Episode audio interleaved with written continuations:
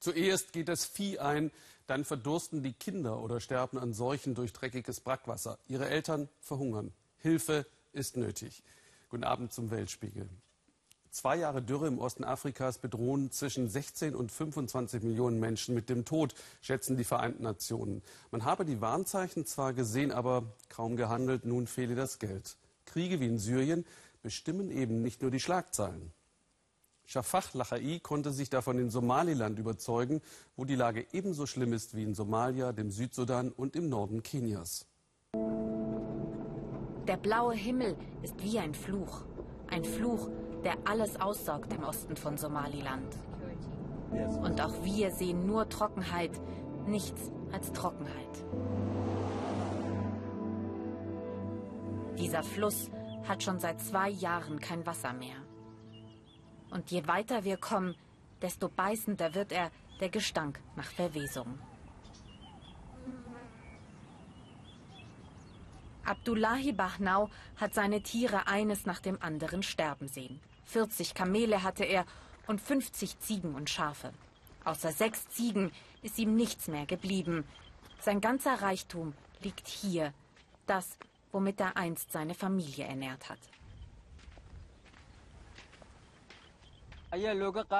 Früher haben wir die Tiere verkauft und haben uns damit unser Essen, unser Wasser gekauft und die Kleidung für die Kinder. Aber jetzt sind alle meine Tiere tot. Wir haben alles verloren.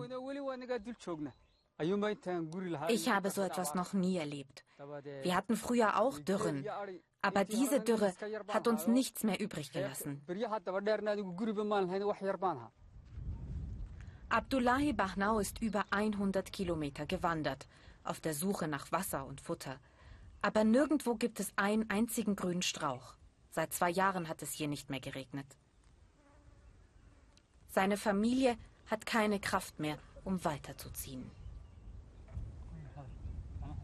Abdullahi Bahnaus Frau hat nur noch ein Kilo Mehl zu essen, sonst nichts. Eine Nachbarin aus dem Dorf hatte Mitleid mit ihnen, aber sie habe kein Wasser, um damit etwas zu kochen.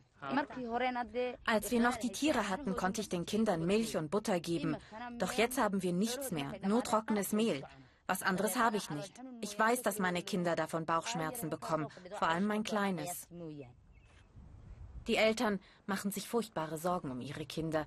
Aber sie haben kein Geld für ein Busticket in die Stadt zum Krankenhaus. Sie sitzen hier unterm Baum, sagen sie, beten und warten auf den Regen. Im Dorf verteilt eine lokale Hilfsorganisation Geld an die Ältesten. Die sollen es dann unter ihren Familien aufteilen. 85 Dollar pro Person, gespendet von der Kindernothilfe. Die Hilfsorganisationen probieren neue Wege aus. Geld statt einem Sack Mehl, weil die Menschen selber besser wissen, was sie brauchen. Doch die Hilfe reicht hinten und vorne nicht und die Zahl der Menschen, die Unterstützung brauchen, steigt. Als wir im nächsten Dorf ankommen, versammelt sich sofort eine Menschenmenge. Sie hoffen, dass die Mitarbeiter der Hilfsorganisation etwas mitgebracht haben. Für die ist die Lage auch schwer zu ertragen. Es bricht einem das Herz, es ist sehr traurig. Die Hilfe, die wir leisten, ist sehr gering. Es kommt auch sehr wenig Unterstützung von der internationalen Gemeinschaft. Aber wenn wir nicht bald mehr tun, werden wir hier eine schwere Hungersnot haben. Ein Grund für die fehlende internationale Hilfe ist, dass Somaliland sich vor 26 Jahren für unabhängig erklärt hat. Vom ewigen Krisennachbarn Somalia, das kleine Land hat es geschafft, friedlich und stabil zu sein. Aber niemand erkennt die Unabhängigkeit an. Und so kommt kaum Hilfe von außen.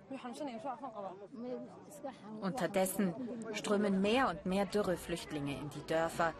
In Somaliland sollen keine Camps entstehen, so will es die Regierung, damit sich keine Krankheiten verbreiten und kein Terror. Die Last tragen die Dorfbewohner.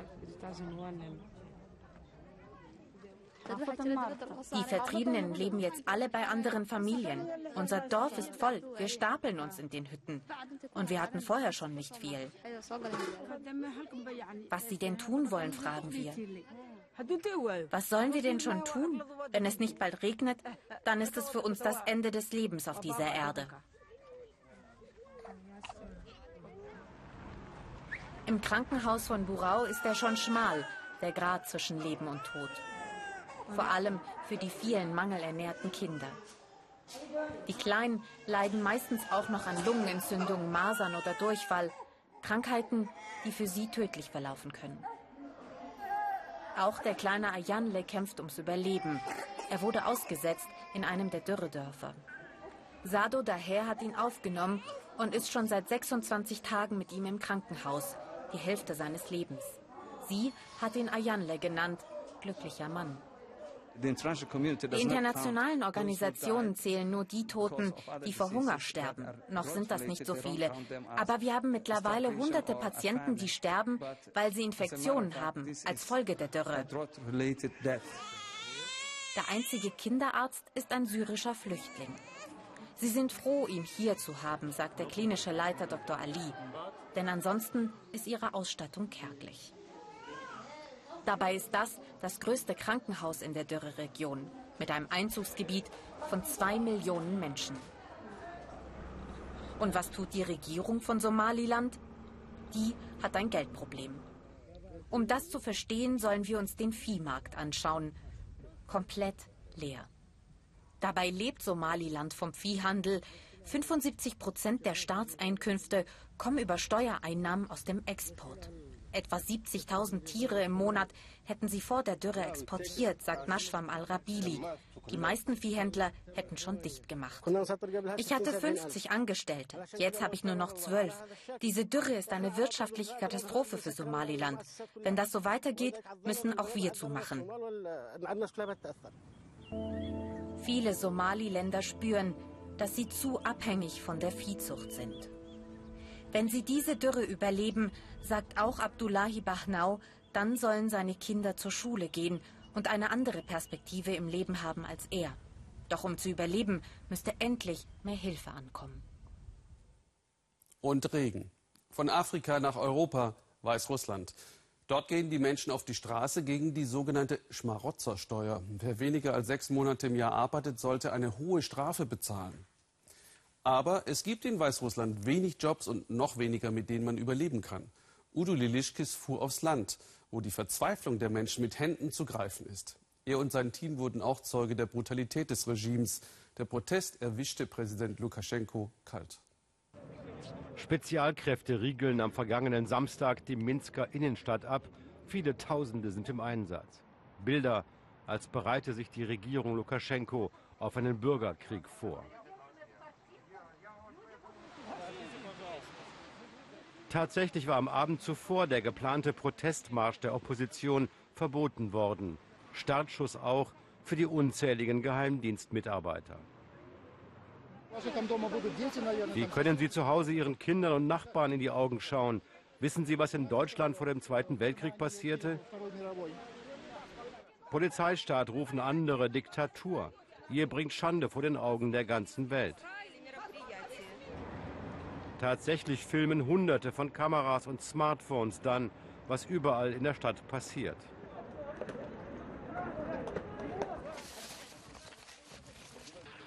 Die Bilder markieren das Ende des politischen Tauwetters in Weißrussland, mit dem Lukaschenko im Westen um Sympathien warb. So viel Technik gegen das eigene Volk, als ob sie Angst um das eigene Fell haben. Nach den Massenverhaftungen werden die übrigen Demonstranten weiter aus dem Zentrum vertrieben. In den Polizeirevieren der Stadt herrscht an diesem Abend Hochbetrieb. Ein Teil der Verhafteten wird wieder freigelassen. Angehörige warten im Regen. Diese Frau will nicht gefilmt werden. Sie hat Angst.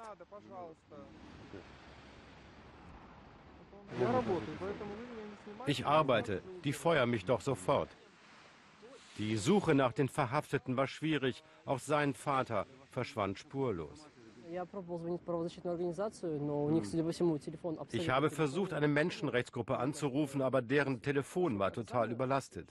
Klar, denn offiziell gibt es schon 600 Verhaftete.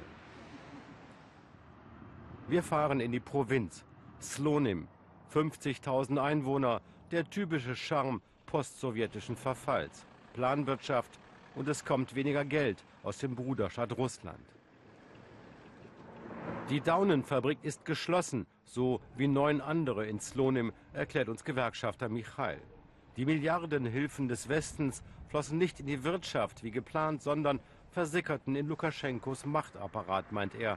In den vergangenen Jahren beschleunigte sich der wirtschaftliche Verfall. Es gibt weniger Arbeitsplätze. In den noch überlebenden Unternehmen ist gerade ein Drittel der Jobs übrig geblieben. Und die zahlen Minimallöhne. Mehr als 200, 300 Rubel kann niemand erwarten.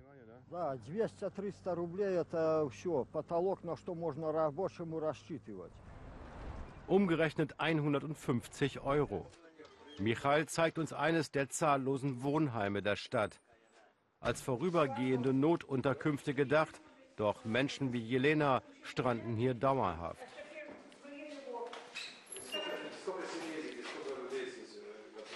Eine Gemeinschaftsküche, gemeinsame Toiletten. Jelena hat 35 Jahre gearbeitet und drei Kinder großgezogen, sagt sie. Doch für eine Mietwohnung reicht die Rente genauso wenig wie die Löhne vieler Arbeiter in Slonim. Wo gibt es hier schon Lohn, der für Miete reicht? Und konnte sie keine billige Wohnung kaufen? Sie boten mir was an, aber wer gibt mir denn Kredit? Gefangen in Lukaschenkos kollabierender Staatswirtschaft wächst die Unzufriedenheit. 300 protestierten sogar hier in Slonim gegen die neue Strafsteuer für Arbeitslose, sagt Michail. Seit einigen Jahren ist es einfach unmöglich zu existieren. Man kann keine Lebensmittel mehr bezahlen. Ich habe nie für Lukaschenko gestimmt. Wieso ist er immer noch an der Macht? Selbst hier auf dem Land wächst jetzt der Widerstand. Die Nervosität in Minsk ist entsprechend groß. Am Tag nach der verhinderten Demonstration halten sich Geheimdienst und Sicherheitskräfte zunächst zurück. Eine unerschrockene Rentnerin verurteilt die Verhaftungswelle gestern. Auch das ist neu. Rentner glaubten bisher Lukaschenkos Versprechen von Stabilität und Berechenbarkeit. Jetzt gehen viele mit auf die Straße.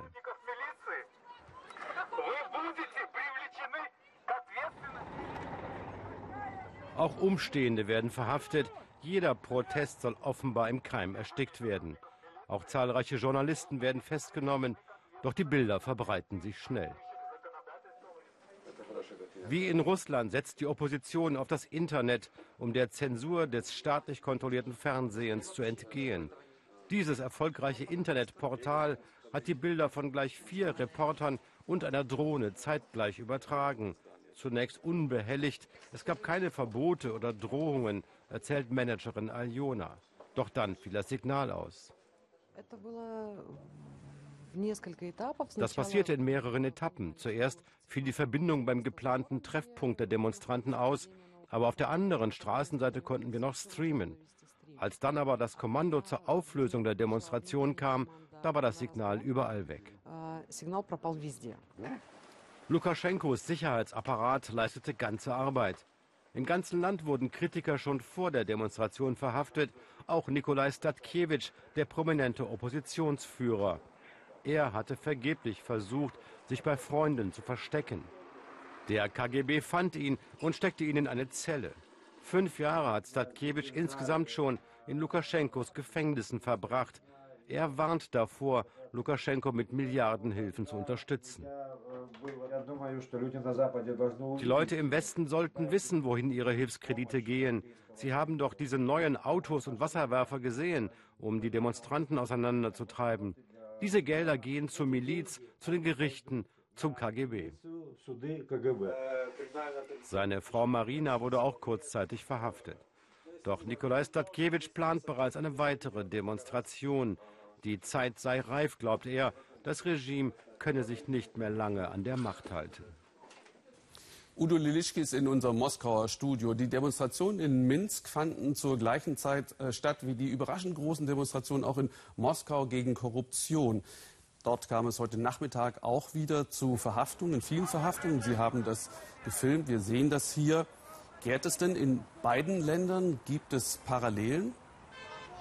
Ich denke ja, in beiden Ländern sorgt die Wirtschaftskrise dafür, dass die Bevölkerung schmerzhafte Einschnitte hinnehmen muss in ihrer Lebensqualität. Und die beiden Präsidenten verletzen damit in der Wahrnehmung der Bürger auch diesen hm, stillschweigenden Vertrag, der da geschlossen wurde, sinngemäß, ihr verzichtet auf diese Lappalien wie Bürgerrechte und demokratische Freiheiten im Tausch gegen Stabilität und ein bisschen Wohlfahrtswachstum. Gleich aber auch in beiden Ländern das Rezept Putins und Lukaschenkos, man will dieser Probleme Herr werden, indem man sehr schnell, sehr massiv mit viel Polizei und Spezialkräften gegen diese Menschen vorgeht. Das haben wir heute in Moskau gesehen.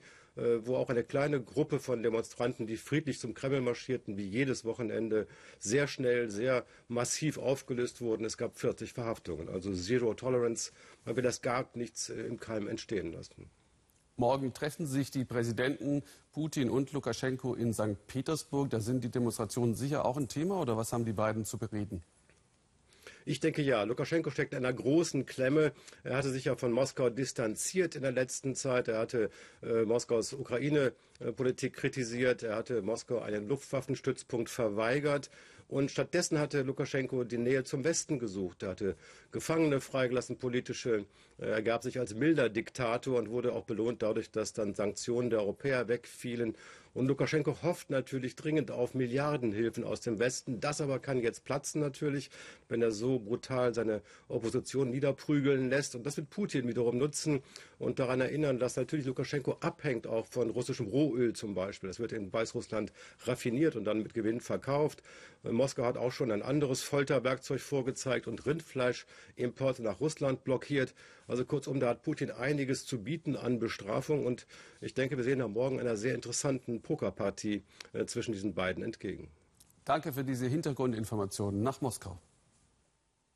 In den USA ist nach zweieinhalb Monaten Präsidentschaft Donald Trumps die Kritik groß. Aber kaum verlässt man die Hauptstadt Washington, wird der Blick vieler auf ihn milder etwa im Rostgürtel in Michigan und Pennsylvania, einst Hochburgen der Kohle- und Stahlproduktion. Hier hat Trump die Wahl gegen die Demokraten gewonnen. Wie versprochen hat der Präsident jetzt die Rücknahme von Obamas Klimagesetzen verfügt. Das soll die Wirtschaft auf Kosten der Umwelt ankurbeln. Und nur das, erfuhr Sandra Razzo, zählt bei seinen Anhängern. Matt Seeley bekommt so viele Anrufe wie schon lange nicht mehr. Seine Firma stellt Stahlhaken für die Schwerindustrie her. 25 Mitarbeiter hatte er mal, jetzt sind es nur noch fünf. Schuld sei das Freihandelsabkommen mit Mexiko. Als viele seiner Großkunden ihre Arbeitsplätze ins billigere Nachbarland verlegten, hat Sili viele Aufträge verloren. Sehr viele. Dass sein Präsident solche Abkommen nun in Frage stellt, für ihn genau der richtige Weg.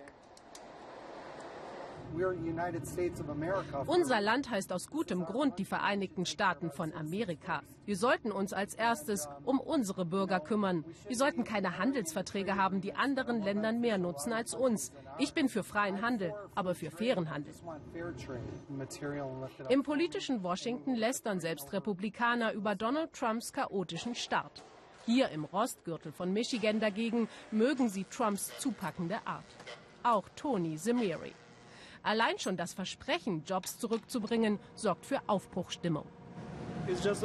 Er ist ja erst am Anfang, noch nicht mal 100 Tage im Amt. Und sehen Sie Veränderungen? Doch, ja, wir merken, dass das Geschäft schon ein bisschen anzieht.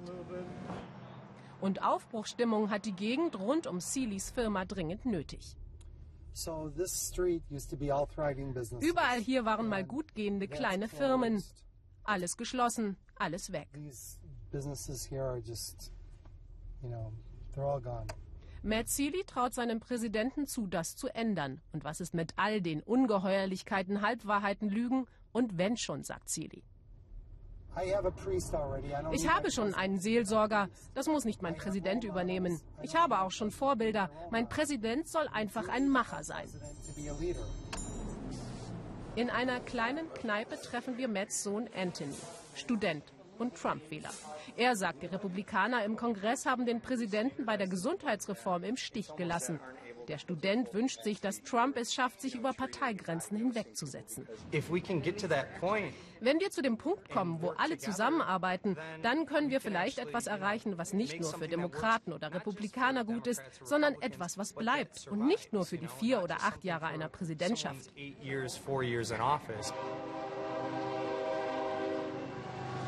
Fast 600 Kilometer weiter südöstlich am Rande des Rostgürtels der USA liegt Johnstown, Pennsylvania.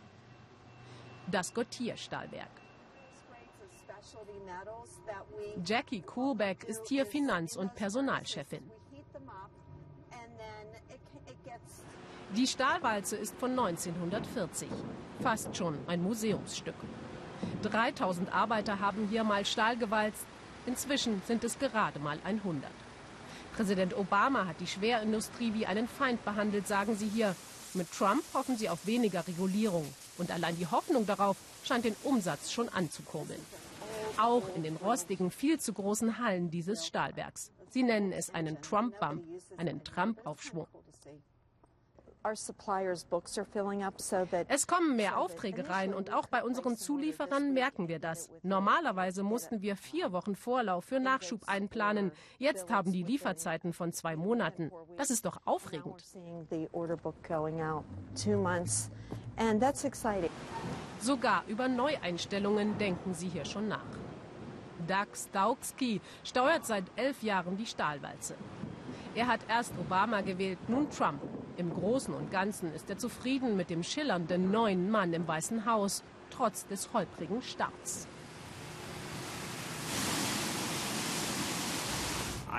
Dass er ein Dealmaker ist, schadet ihm manchmal, weil er dabei auch Prinzipien über Bord wirft. Manchmal weiß ich nicht, welche Prinzipien er hat.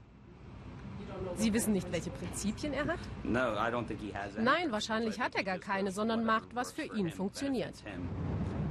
Doug und seine Kollegen sind Feuer und Flamme für Trumps Dekret für weniger Klimaschutz. Plötzlich draußen vor der Halle ein Zug voll beladen mit Kohle. Das habe ich seit einer Ewigkeit nicht mehr gesehen, freut sich Jackie Coolbeck. Oh, Dafür haben die Leute Donald Trump hier in West Pennsylvania gewählt. Ich glaube ehrlich gesagt, dass die USA genug für den Umwelt- und den Klimaschutz getan haben. Jetzt ist es Zeit, dass Länder wie China ihren Beitrag leisten. Also.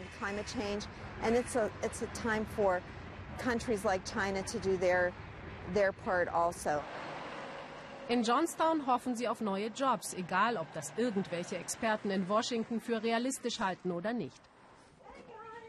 Jackie hat ein paar Freunde von den Kreisverbänden der Republikaner eingeladen. Sie finden es gut, dass Donald Trump sich das Washingtoner Establishment vorknöpft, auch das der Republikaner.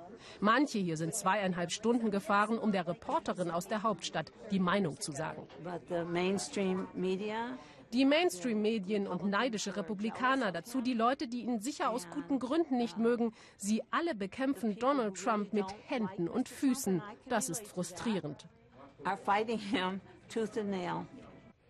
Arnold McClure ist ehemaliger Zeitungsverleger und Rinderzüchter. Er erzählt, sie bekämen jetzt Schmähbriefe aus Kalifornien, in denen sie als ungebildete Hinterwäldler beschimpft werden, weil sie Trump gewählt haben. Wir sind Journalisten, Lehrer, Geschäftsleute und wir stehen hinter Trump. Wir sind keine ungebildeten Dummköpfe. Wir sind auch Amerika, der arbeitende Teil Amerikas. Glauben wir, dass Trump perfekt ist? Nein. Ist er manchmal arrogant? Ja. Redet er auch dummes Zeug? Klar. Aber er bringt so einen erfrischenden Wind in dieses Amt.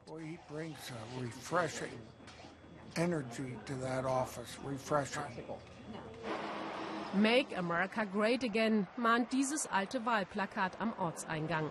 Verzweiflung, Versprechen, Vertrauen auf Trump. Der milde Blick dieser Menschen auf Präsident Trump sollte niemanden überraschen. Neueste Untersuchungen der Denkfabrik Brookings belegen, die Lebenserwartung der weißen Arbeiterklasse sinkt unentwegt, anders als jene der Schwarzen und Latinos.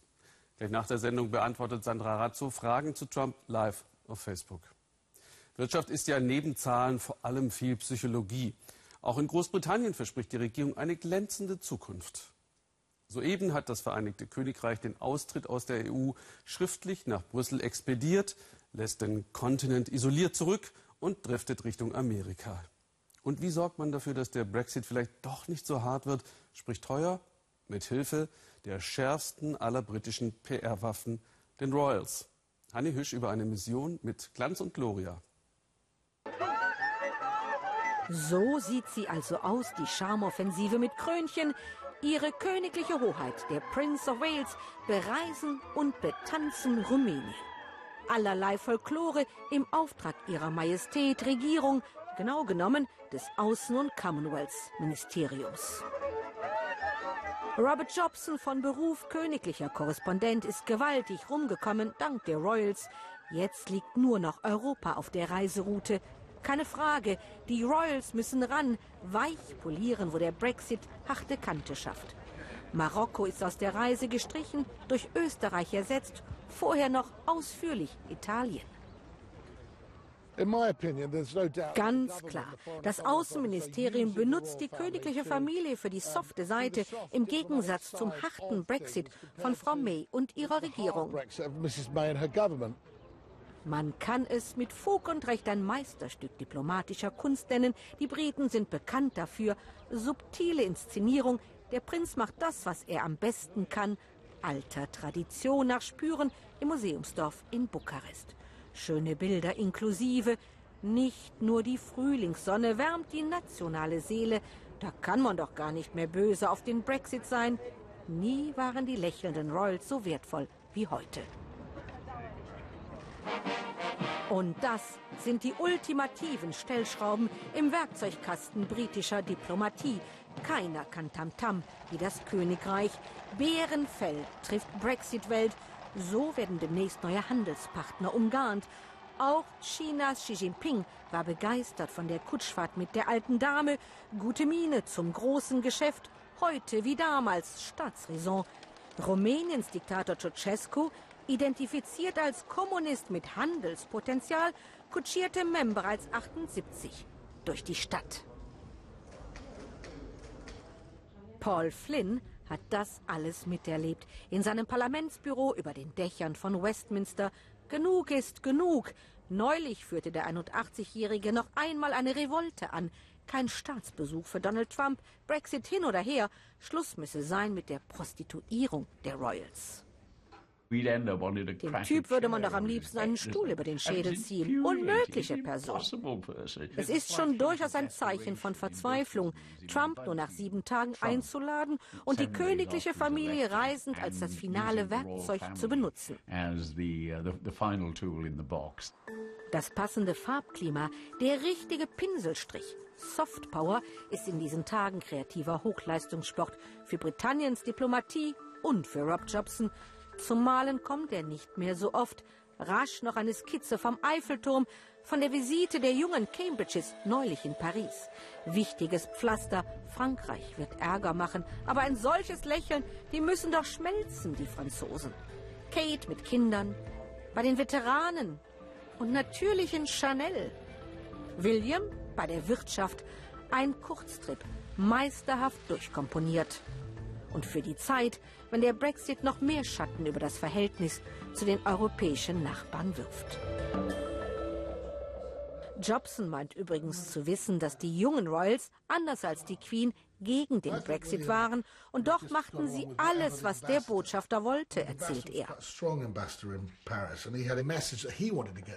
Er nutzte die William und Kate Marke perfekt, um seine Botschaft klarzumachen. Wir sind Nachbarn. Wir bleiben kulturell und historisch verbunden.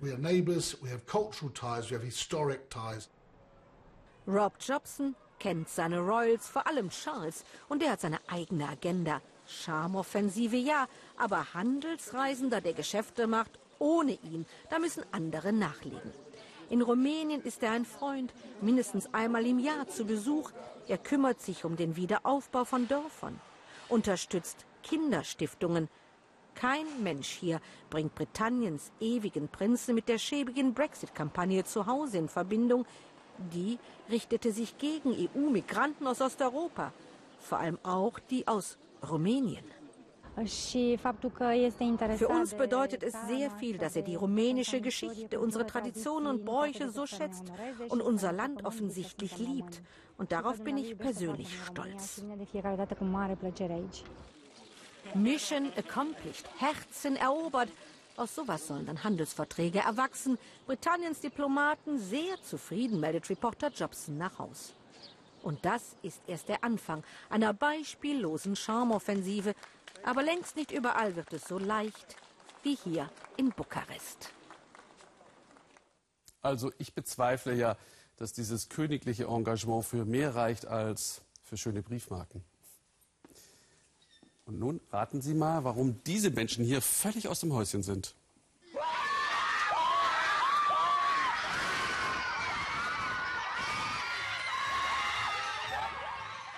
Genau, da geht es auch um Krönchen, um die einer Schönheitskönigin. Misswahlen sind auf den Philippinen Volkssport. Praktisch jede Gemeinde des überwiegend erzkatholischen Inselstaats hat ihre. Uwe Schwerings Reportage um Mona zertrümmert nebenbei auch einige westliche Klischees. Das Wichtigste beim Menschen sei Persönlichkeit, sagt Mona und darf sich freuen, dass bei ihr auch das Äußere stimmt. Als Studentin mit 22 hilft das dem Portemonnaie und der Karriere. Kann sein, dass sie Manila als Ingenieurin mal eine U-Bahn baut und auch so reich und berühmt wird. Aber bis dahin versucht sie es als Schönheitskönigin, wie viele junge Frauen auf den Philippinen. Volkssport Misswahlen. Im Studio von Macoy La Paz macht Schönheit Schule. Die Fächer gut aussehen, laufen, tanzen, strahlen. Mit den Wettbewerben möchte ich mir und anderen beweisen, dass man seinen Traum verwirklichen kann, auch wenn man einen schweren Start ins Leben hatte. Ich würde gern mal eine Krone gewinnen. Mehr nicht.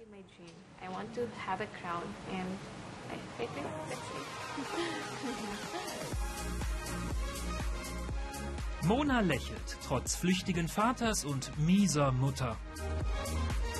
Mit 14 zieht sie aus und tritt ins Rampenlicht, holt sich Pesos und Ego.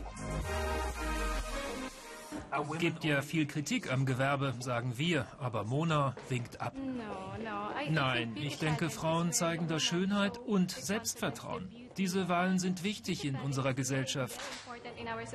Sie haben mich als Frau verändert und meinen Glauben an das Leben. Ich bin jetzt stärker. Schönheitswettbewerbe und das Beauty-Business hintendran. Eine Milliarden-Misswirtschaft von Mumbai bis Manila. Von der Popularität profitiert der Beauty-Trainer, schon als Kind ein Fan von Misswahlen. Den Job im Callcenter hat er geschmissen. McCoy coacht jetzt Königinnen.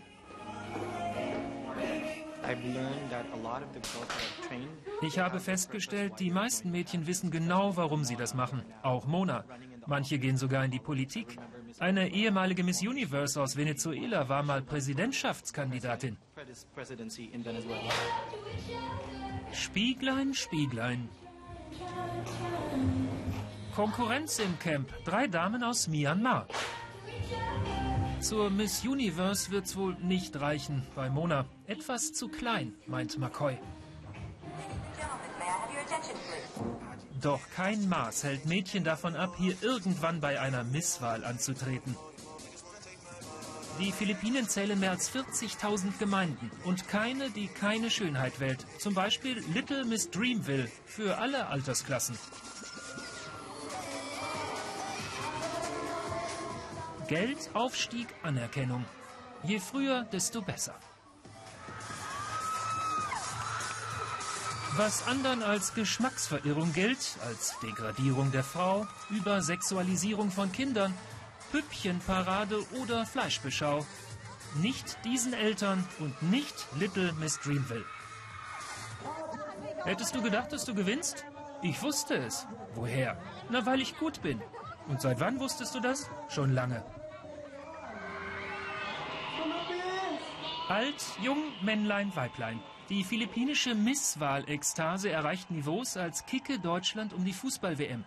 Als die philippinische Kandidatin bei der jüngsten Miss Universe-Wahl die Top 6 erreicht, wäre dem Internet fast das Trommelfell geplatzt.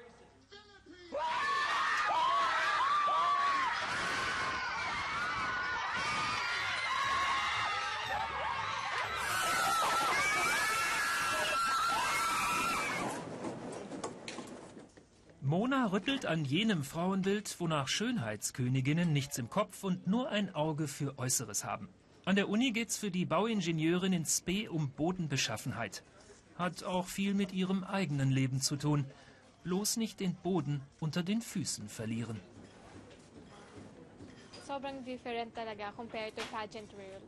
Das ist was völlig anderes als Misswahlen. Es ist dreckig, staubig und man trifft alle möglichen Leute aus der Industrie und Arbeiter. Auf der Baustelle, da riecht's auch ganz anders.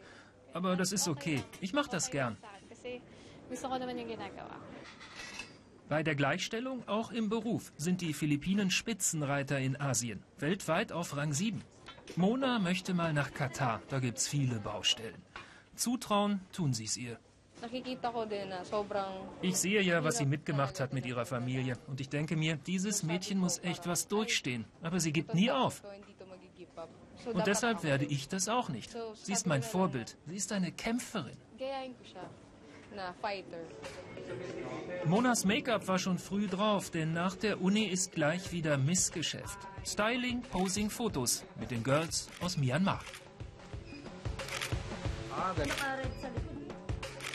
Und weil man nicht einfach so eine gute Figur macht, gibt's nachher noch Druck vom Kraftmeier. Für Bauch, Beine, Po.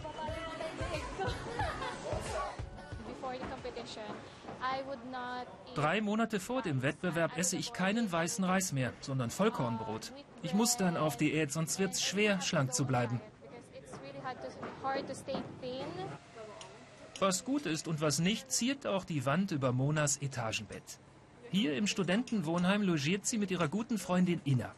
Die drückt Mona die Daumen für den ersten Auslandseinsatz als Vertreterin der Philippinen bei der Wahl zur Miss Eco International. In Sharm el-Sheikh in Ägypten will sie die Schönste sein. Ich repräsentiere mein Land. Im Lebenslauf zahlt sich das sicher mal aus. Und davon kann ich auch meinen Kindern noch erzählen. Mona die Miss Eco wäre doch die Krönung. Da platzt dem Wohnheim bestimmt das Trommelfell. Wieder was gelernt. Und noch mehr, hoffentlich gleich beim Facebook Live mit Sandra Razzo. Nächsten Sonntag kommt der Weltspiegel aus der Türkei vor dem Referendum über die Verfassungsänderung. Und was Präsident Erdogans Spione in Deutschland alles so treiben, ist heute um 21.45 Uhr Thema bei Anne Will. Klingt nach einem längeren, interessanten Abend im ersten. Tschüss!